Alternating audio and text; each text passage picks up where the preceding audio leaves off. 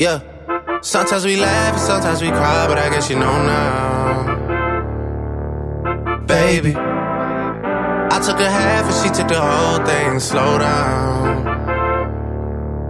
Baby, we took a trip, now we on your block and it's like a ghost town. Baby, where did these niggas be at when they say they doing all this and all that? Tired of beefing you bums, you can't even pay me enough. What's the deal, y'all?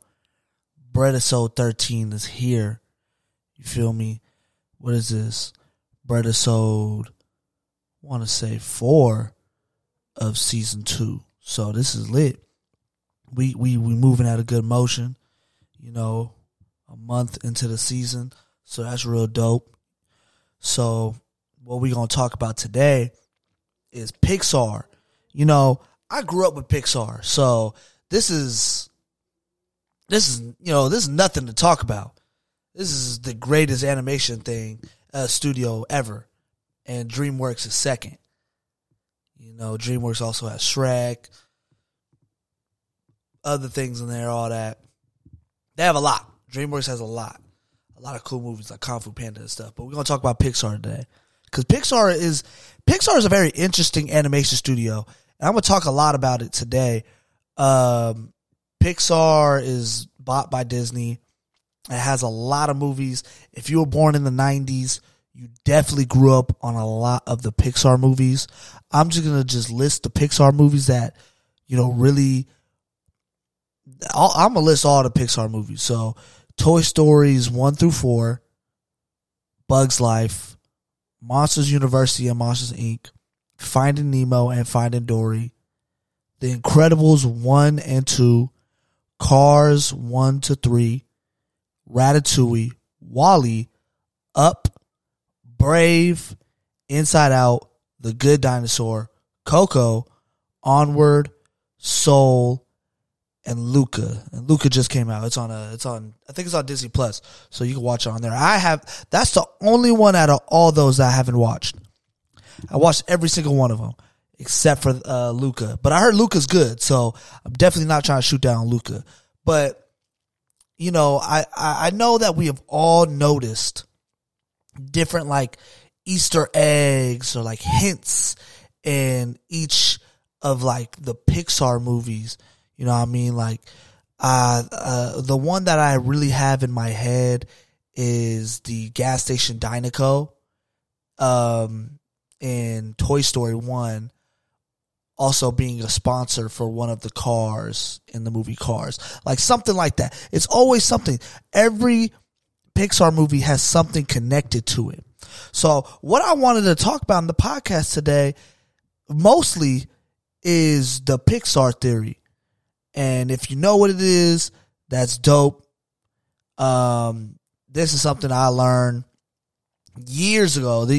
I've been on the Pixar theory for a cool minute, but I just wanted to let, you know, the audience know about the Pixar theory because I feel like this is a really cool theory, and this is something that, you know, anyone could really listen to, you know what I mean? Like, you know, anyone could follow on, especially if you grew up during the era of Pixar and you've seen everything, you know, like the classics, you know what I mean?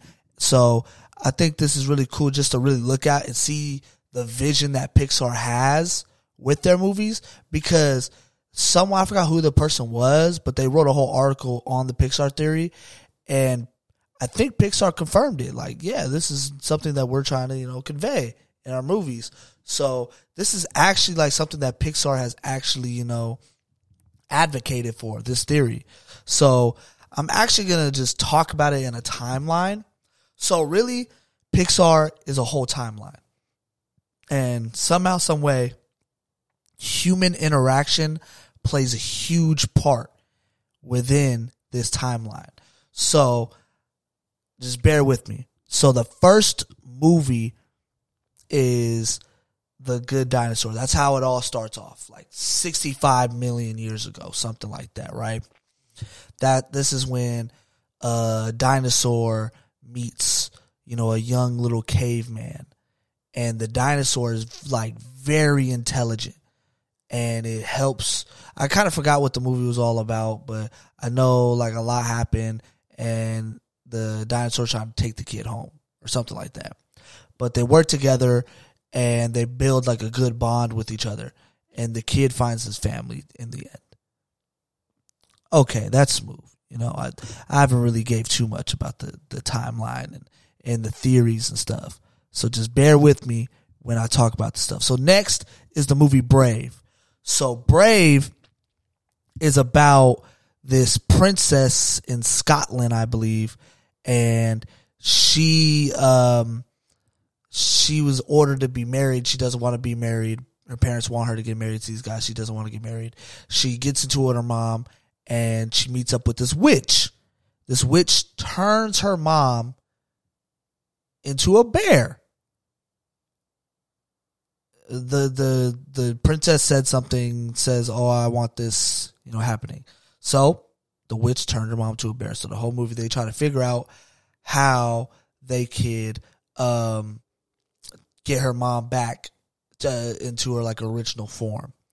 But there's a thing in the movie where there was a bear that actually had like, there was some, I forgot who it was, but it was somebody who was that the witch turned into a bear in the past. And like, you have 24 hours basically. I forgot the movie, golly. I know that you only have a certain amount of time to change the person back from a bear to their original human form. And there was someone else in the movie that, you know, that they didn't get turned back into the original form. So they just stayed as a bear. So now there's probably other animals in this timeline that were changed from humans into animals. So just keep that in mind.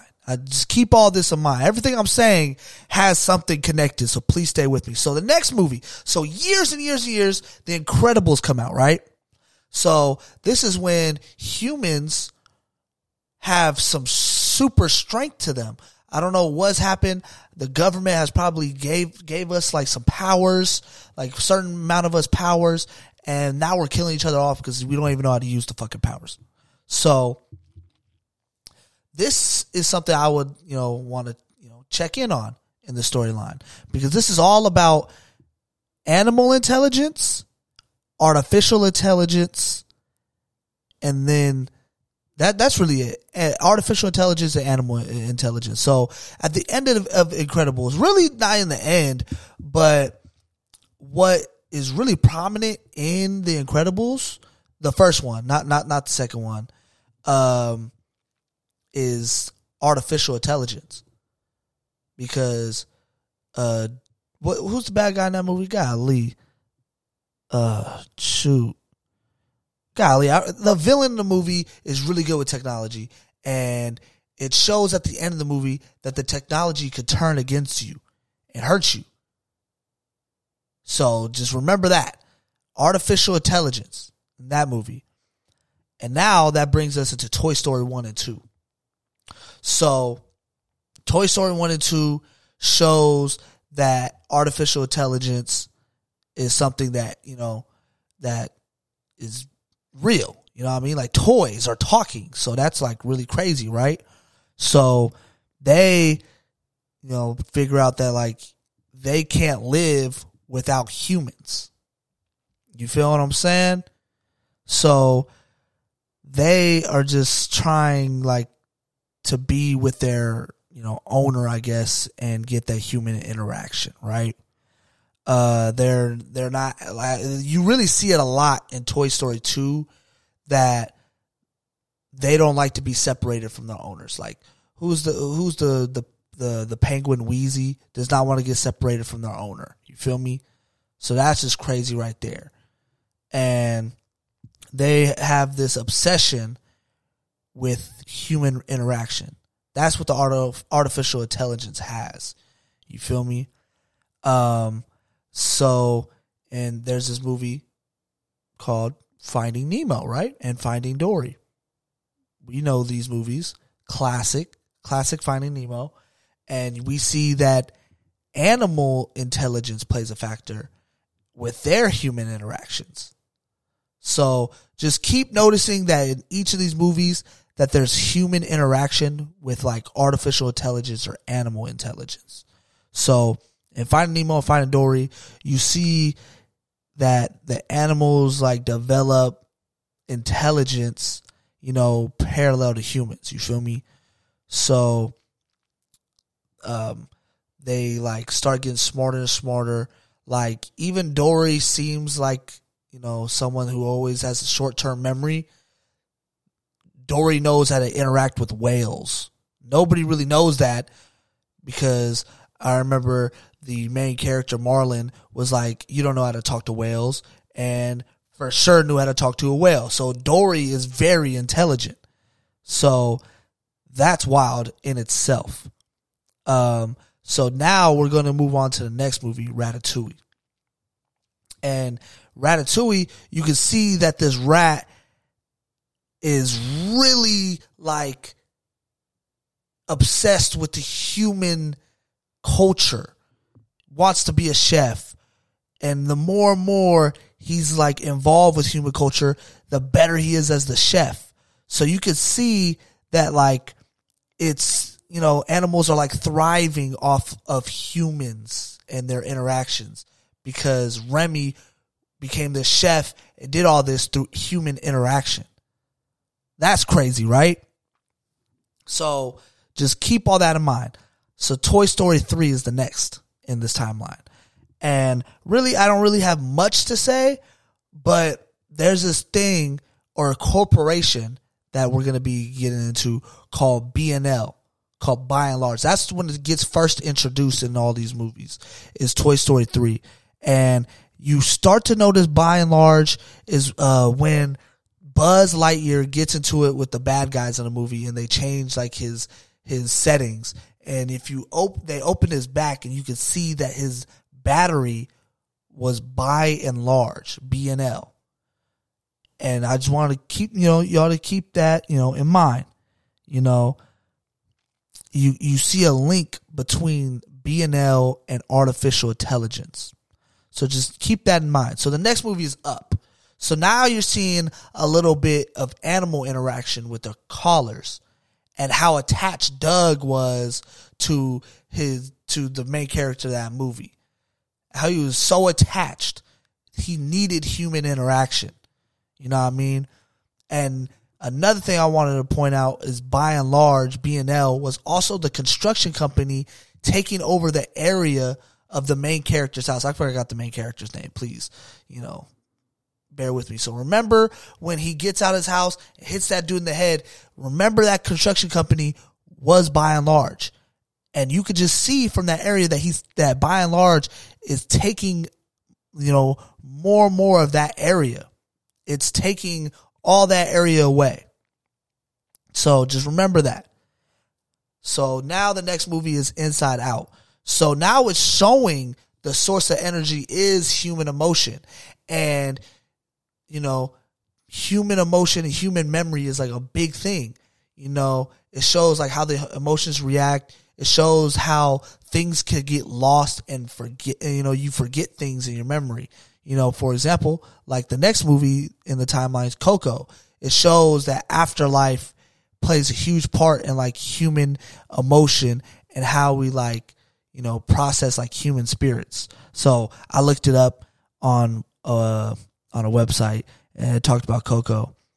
The Land of the Dead, obviously, that's what it's about, and possible hints of how human energy transfers itself in the afterlife too. So that's crazy that it could do that too, and that plays a big part in the next movie in the timeline, Soul, how that plays in the afterlife, how human interaction and human emotion plays a fact in afterlife. So now, the next movie, WALL-E. Now you're probably thinking, we just went from Soul, humans, Coco, humans, Inside Out had humans, Up had humans, Toy Story had humans, Finding Nemo had humans, Ratatouille had humans, and Toy Story. All these movies had humans, all the way from Good Dinosaur all the way to Soul. And now we're getting into WALL-E? and Cars and all this stuff. Like, what was the change? It's really not, WALL-E wasn't the next. It's really Cars, but WALL-E does play a factor. But you're going to see, but why I say that about Cars. So Cars 1, 2, and 3 are really the next movies after Soul. So you're probably tripping like, what the heck? What happened? I'll tell you what happened. By and Large took over everything. By and Large took over everything like we saw in Up. By and Large, that corporation took up everything in Up. So and they were polluting the world. So the humans didn't think that they could stay there anymore because the artificial intelligence was taking over. A lot of things was happening, and they had to leave. It was a lot of overpopulation probably. It was probably a lot of things. There's probably going to be another Pixar movie that probably fills in why people left Earth. But people obviously left Earth because you saw it in WALL-E. So that's why I say WALL-E is a little bit before Cars, because it does show that humans were living on this like huge spaceship, you know, looking for a new home. So even though Cars is next, WALL-E does give a hint on that their humans are alive, but they're just somewhere else. So Cars, you see a lot of like cars interacting with each other, more artificial intelligence interacting with each other. However, a big hint, there's no humans in this world. So are these cars really going to live? You know, because you've seen in movies like Toy Story and, you know, animal and artificial intelligence, you see that there's a lot of human interaction and how they have so much joy and more passion, and they like thrive in their life a lot more with humans. So you see in this Cars era that they start to die out. Even though you don't really notice it as much, you see in, I think, Cars 2 that the fuel and energy of Cars is like depleting. It's getting worse. So, you know, years later, the years come that the era of Cars is over. Everything's done, and now the whole world is polluted. Now that's the bad part. The whole place is polluted and it's bad. So that's when WALL-E comes into play. So if y'all don't know what WALL-E's about, WALL-E is this like garbage robot, and it's like one of the last in the world, and they're supposed to clean up the world because, you know, it's polluted, but you know, WALL-E has other things. It's more interested in like human trinkets, human accessories. It's more obsessed with that. So you start to see that human interaction. Even though WALL-E doesn't interact with humans, WALL-E's obsession on the human culture helped the robot live. So that's like crazy, right? So it meets Eve, and Eve is trying to, you know, see if the world is okay for humans to come back to. Obviously it's not. But at the end of the movie, you remember that WALL-E plants like a tree of some sort, and it grows. So Earth is okay to live on, right? I would say Earth is okay to live on. Sort of. So that's what goes into the next movie, Bug's Life. So remember that tree in Bug's Life? That tree is supposed to be the plant that WALL-E put into the ground. So this is probably like thousands of years, probably a couple hundred years later, Bug's Life comes in, right? You see that bugs and animals are creating their new society, and they're rebuilding a lot of things. Now we're seeing animal intelligence come back again, and they're a lot more advanced. They are creating like literally their own society. They're like living like humans, basically. That's really it with A Bug's Life. Now the next push is Monsters Inc. and Monsters University, and you're probably like, "What the heck? How you go from bugs to monsters?" So this is what you think. Once you plant that tree, and already in a polluted land, things are going to get a little modified, a little, mutated, because it's still polluted. It's not going to leave anytime soon. So people start getting polluted. Animals start getting polluted. A lot of things start getting more polluted and mutated and stuff. So you turn into monsters. And you see in Monsters University and Monsters, Inc. that they're obsessed with harnessing human energy. The whole basis of Sully's job is to put fear into people and not gain their fuel, their energy, so they could survive. So in their world, they need to survive off human interaction. That's crazy. So throughout this whole time, animal and artificial intelligence have to live off human interaction. So you see in Monsters, Inc., they have to live off human interaction. Wild. So, I scratched my head. Ooh. You see that already. Now let's go deep into the movie. Sully meets...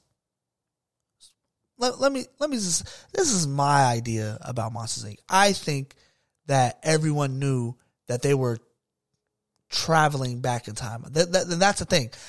They were going back in time to harness this energy. Obviously, because where else would they find humans?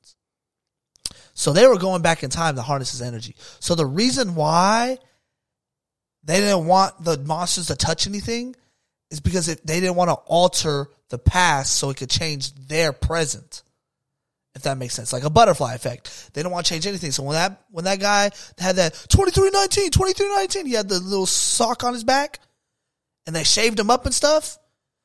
That was to put fear into all of them so they wouldn't have to touch anything there, so a butterfly effect doesn't happen and their world gets changed. So just remember that.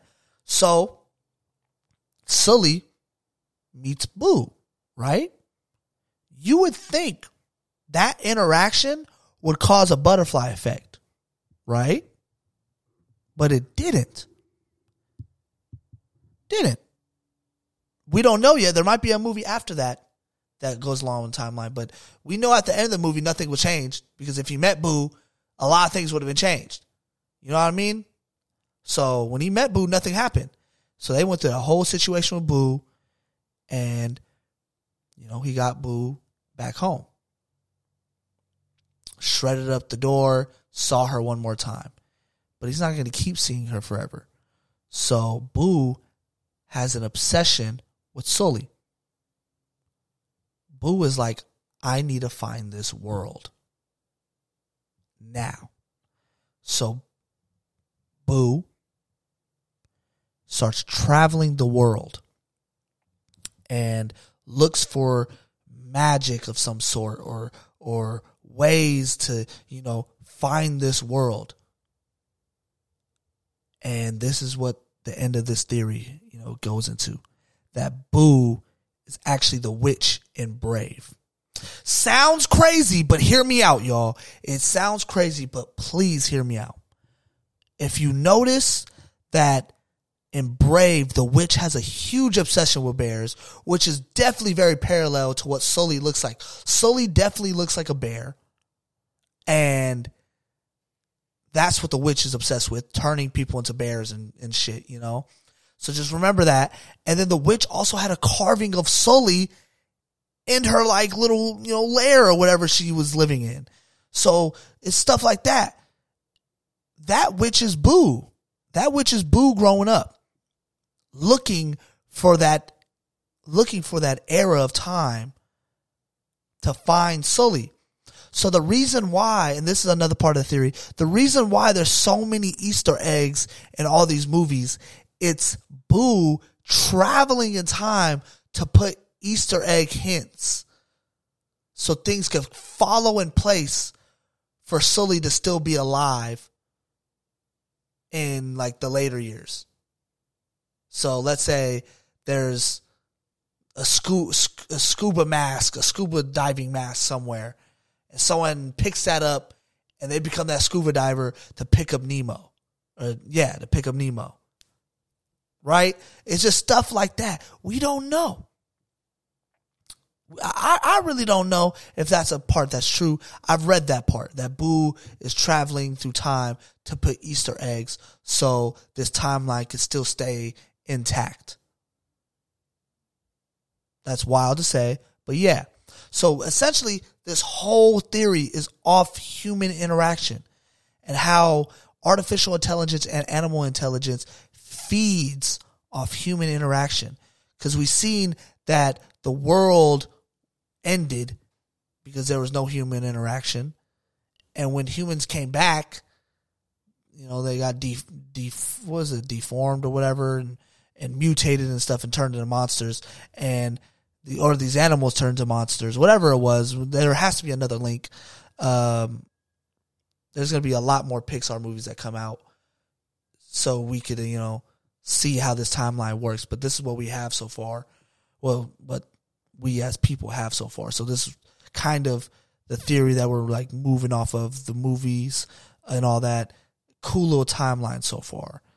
So we're just waiting for more movies to fill in those gaps. Because obviously, everything I told y'all, y'all probably thinking like, okay, not, you know, he's not crazy for thinking like this, but there's still like some off things about it. This is what I'm telling y'all. Just wait.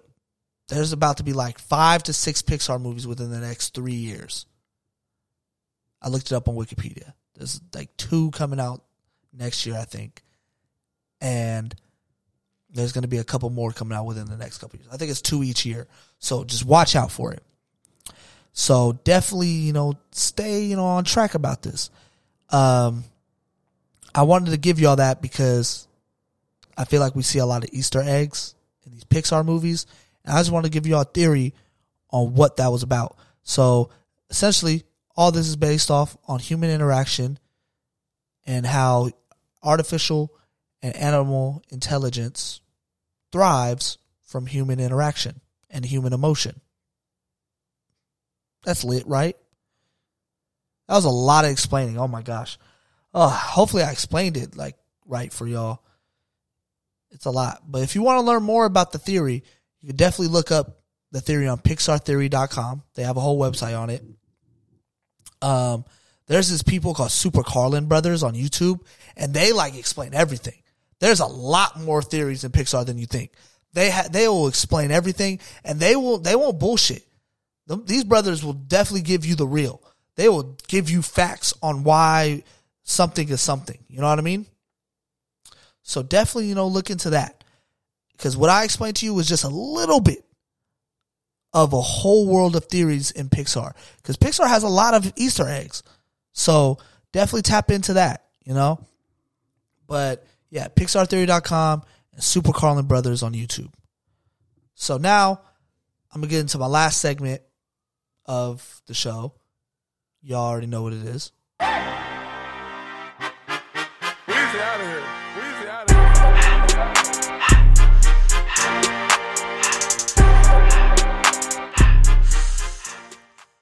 This is Hot Questions. For me, because it's obviously it's me on the show for the day. Next week is going to look a little different. You feel me? So definitely I'm going to talk a little bit about on classic Pixar movies. So what is a classic Pixar movie? Is it the old? Is it the new? To me, I think it's the presence of the movie and if we're still going to be talking about it in 10 years. So I already told y'all the list of Pixar movies that we have. I honestly believe Toy Story 1 and 2 and 3 are classics. The first 3. I'm not going to say the fourth one.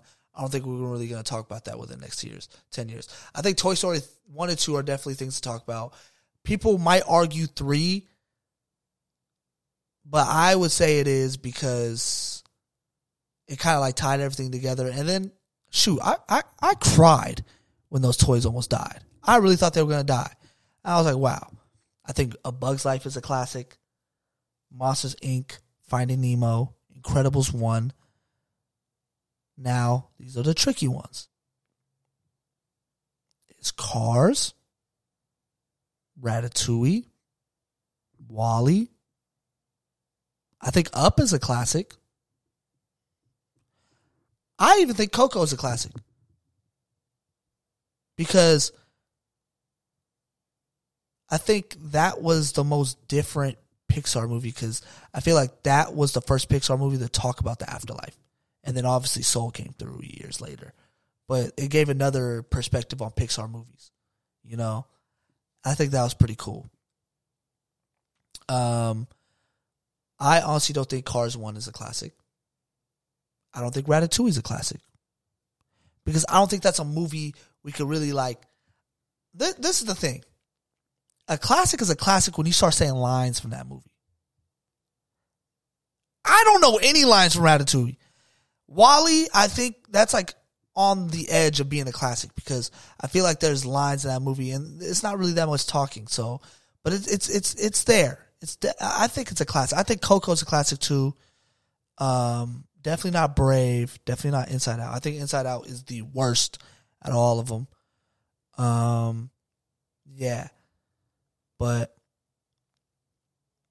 I think a classic has to consist of, like, what's the word I'm looking for? Like, social presence. Do people still talk about it? Do people, like, still not even reminisce on it, but just talk about how good of an impact it's had on them?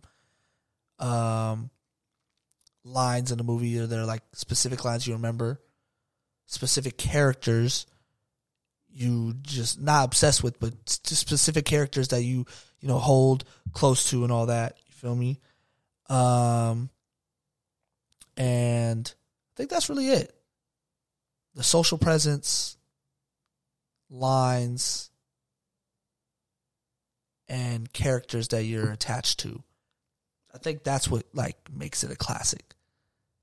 And there's just some movies that don't have the classic thing, and there's some, you know. I think Toy Story 1 through 3, Bug's Life, Monsters, Inc., Finding Nemo, Incredibles 1, WALL-E, Up, and Coco. Those 8 movies are classics. But now, I'm going to my last question. What is my top 5 Pixar movies? Oof. That's going to be tough. I honestly, like, wrote these down, but never really, like, looked at the movies.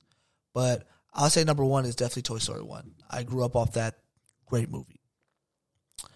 Now this one gets tough, because it's just tough. I'll say Up. There's no particular order.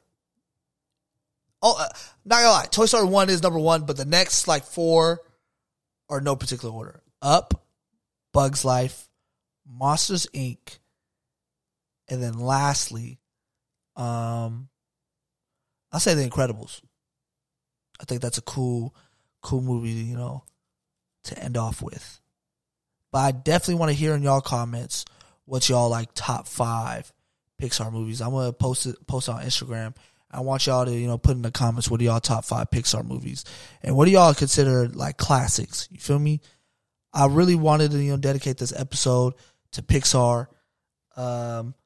I was really just talking about this with my friends, you know, earlier, like, this month, and talking about, like, what Pixar movies are classics and stuff. And I really thought about the Pixar theory, and I thought, you know, telling y'all the Pixar theory and this podcast would be pretty dope. Hopefully, you know, y'all understood it. You know, I tried the best of my ability to try to explain it. I never explained it to somebody. I just knew it. So hopefully y'all understood it. Just, it's basically a whole timeline based on human interaction being the life force for artificial and animal intelligence. That's essentially what it is. This is really the end of the breadisode. Definitely tap in, listen. Saturday, November 13th. Definitely tap in. Peace. Wow, I did that wrong, but this one. Woo! Spider Six. Yeah. Yeah, yeah, yeah, yeah, yeah, yeah, yeah. The price I want for sure, you gon' need 3 promoters. I got got the body from Jamelis, but I had switched the motor. I got these badass bitches riding around this bitch, they all the coldest. Yeah. I just told her make a story. Yeah. I just bought all the Trojans. Yeah. Yeah. Yeah. I told her style my mix. Yeah. I told her stop telling that thing she seen and told her meet me at the Ritz. Let's go. I got baguettes in the back of my ring and I went in trying to hit. I told her she gotta run through the team before she can talk to the lick. Before she can talk to the yeah. Lamb chop, I just pulled up in some food. I told little mama tie all my shoes. Showed her $2 million cash, now she woozing. 20 watches and I'm still snoozing. I had came up out the trenches, then I had beat a few bodies like Boosie. She said you Merkle, I show you my coochie. I had to sing to this bitch like Lil Tusi. Yeah, yeah, yeah, yeah, yeah, yeah, yeah, yeah. Bitch got a backwood on her nightstand. She must be fucking with Ghana. Yeah, yeah. I fuck with slacks and we gonna eat racks, and I came with some fucking piranhas. Yeah. All the biscotti I got in my wood, need somebody grow me a tree. Came out the hood in my truck, got a hood, now crack out the car with no keys. Beat it, she for the street, nee. Only one she got hit at the street, nee. I feel a little rich this week, to influence my family to not be cheap. I told her FN on me, Connie, she needs just a Glocky key. Do rollin' sissy, locked in seats. Me rollin' that coupe with a bucket seat. Got her the mud like a football clique. I used to drop out of that photo geek. Call her the plug and he know what I need. I stay on the knee so we hardly speak. Yeah, I'm in New York, countin' money. Yeah, ain't the summer.